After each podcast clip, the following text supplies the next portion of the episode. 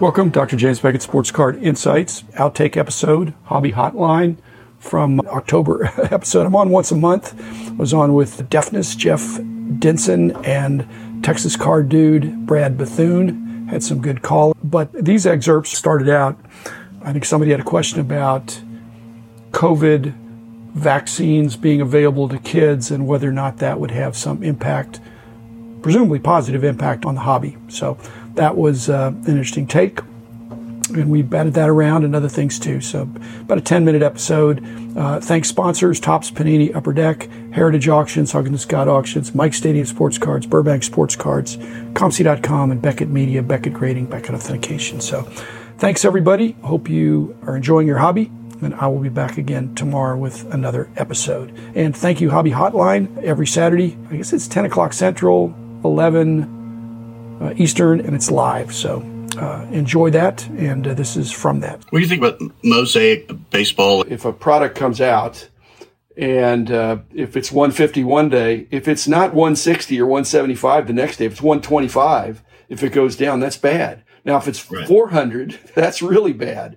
But right. Panini is is uh, secretly pleased if they release the product and it, it starts moving slightly up.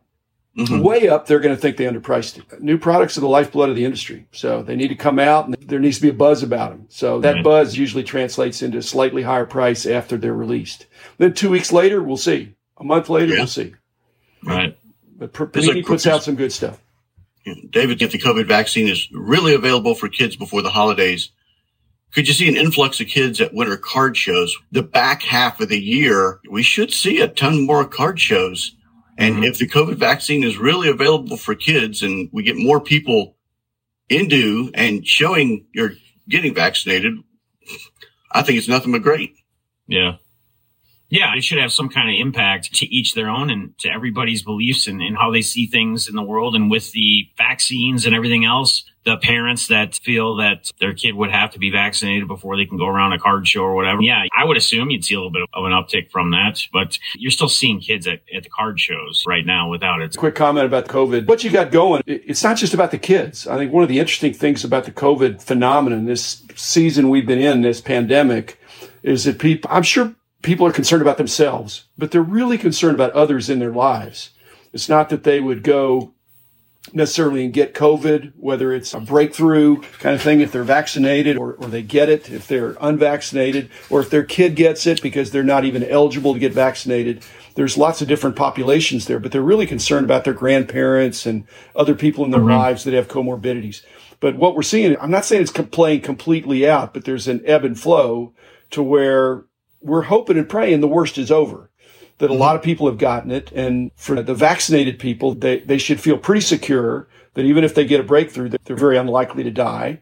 But then the unvaccinated people, they're taking their chances. They're either going to get the disease and then get the, the natural immunity or they're going to die. And it's a, a small percentage they're going to die. To me, the herd immunity is based on all that.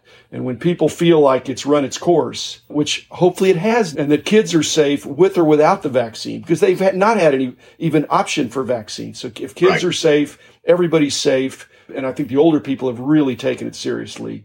Then hopefully mm-hmm. we're out of this. It's a 2021 thing, and we go into 2022 with uh, confidence that you can be in a gathering and not be worried about your status or anybody else's status and and hopefully it's like being, I'm not going to go to the show because I might get hit by lightning. Nobody says that. So it needs right. to be, if it's a really rare occurrence, that's what I'm praying for, that everybody in America and around the world has uh, taken the steps and the therapeutic options are increasing to where we don't have to be fatalistic. Hopefully that translates into confidence to go to the show mm-hmm. and uh, to bring your kids or your friends and that it's a safe place. But I just haven't heard of a lot of outbreaks anyway at uh, any of the big shows. Yeah. So I'm, I'm really hoping this is something that's in the rearview mirror once we get to the end of the year. Kyle's show in a few weeks, I'm not sure that's going to be affected. There are some kids there. Would there be more kids if they're able to be, get vaccinated? Usually the vaccine doesn't kick in for a couple weeks or they right. don't feel like you're fully yeah. vaccinated and they wouldn't be boosted. But I think kids are pretty resilient. It's rare that kids are getting it, but they can bring it home. Right. Yeah anytime I see a kid, a kid at the Dallas Card Show or anything like that, I make a special point to say hello, Even when I was behind the table, every single time I saw a kid, I thanked mom or dad for bringing them to the card show because they can't get there until. If you didn't know any better, you would think a card show would be a super spreader event.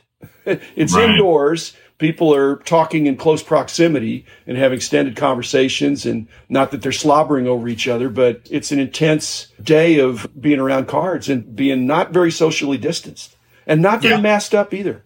People right. are coming in really enjoying it. They're not throwing caution to the wind, but they're enjoying the experience.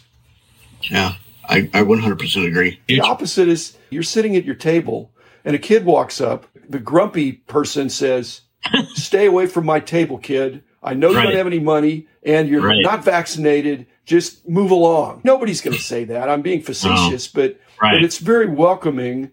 We want kids in the hobby, whether yes. they're vaccinated or not. Yeah.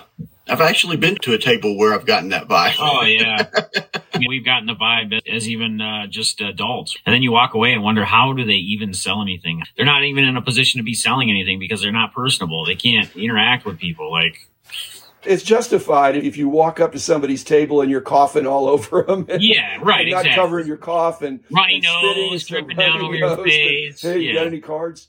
Uh, yeah, I've been noticing the social media platforms a lot more photos of retail yeah. stores available, actually stocked, stuff people saying, Hey, I bet this stuff was here last week when I was here. It's still back here. But now I want to touch on something. We knew that the price hikes were coming. They already happened, but mm-hmm. I have actually been seeing some people posting photos of prices on, we're talking like Bowman Platinum mega boxes for seventy nine ninety five, eighty dollars for a mega box. 40 bucks for the blaster. We figured they were going to go to 25 or 30 on a blaster, but I'm seeing some 40 bucks. I'm seeing megas for 80 bucks a blaster. So they finally caught on. They're trying mm-hmm. to get their piece of their pie as long as they can until whatever takes place. The guys that just came into the hobby to buy the product up if they can get their hands on it, get in with the vendor, whoever, buy it all up and then turn around and sell it. Yeah, twenty six ninety eight for a hanger box. We knew it was coming. We've been mm-hmm. talking about this for a long time about the price hikes. But what threw me off was an $80 mega box of Bowman Platinum. That's getting up there. Basically, I'm in favor of anything in the hobby that makes people think and not just go to the store and clear the shelves and just say, mm-hmm. right. I'll take it all because I know it's a great deal. Now they've got to stop and say, let me do the math. So anything that requires some knowledge, some homework that slows people down. If it's too much of a no brainer, that's not good for our industry. It needs to yeah. be, oh, okay, triple the price on that. They double the price on this. This is still the same price. So to think about it, to right. have, actually have some knowledge instead of being a flipper without any insight about what's a good product and what's a bad product. Just thinking I can buy anything, double it and flip it. Panini and all of them have gotten wise to mm-hmm. that, I think. And so, so if they overprice something, then they'll moderate. Next- I'm seeing Topps Chrome retail sitting and guys saying, Hey, this was here last week. It's still here. We're seeing it. WNBA, Prizm. People have been in love with that stuff. There was someone that posted a photo that said the same blasters were sitting here a week ago. It depends on the areas, just like anything as well, where you're at probably and how deep the, the hobby or the people who are trying to resell are in the area. But But can you imagine going to a grocery store and walking through the aisles and saying, this ketchup is still here this week. There's oh, a certain velocity of sales. If something doesn't sell in a week, that doesn't make it cold. In our industry, we, have gotten used to things not being there. You better right. get it before it goes. So again, for people to be thinking about it and not being totally emotional, but saying, I'm going to think through this. Do I really want to buy this at this price yep. at this point in time? Yep. I agree. We we knew this was coming. People are already paying that price on eBay. Right. My biggest fear is you're used to paying a certain price. Mm-hmm. You pay the newer price, but you're getting the same value out of the box. And that's the biggest complaint that, that I hear whenever I'm, I'm listening. Just the value not being there on an 80 to 120 dollar pack. They're not thinking about the actual value of the pack that they open. They're thinking about the potential value of the pack that right. they will be opening. And they're optimistic that they're going to get something huge and it's like a losing lottery ticket. You, you not you rarely win, but when you do win, you can win big.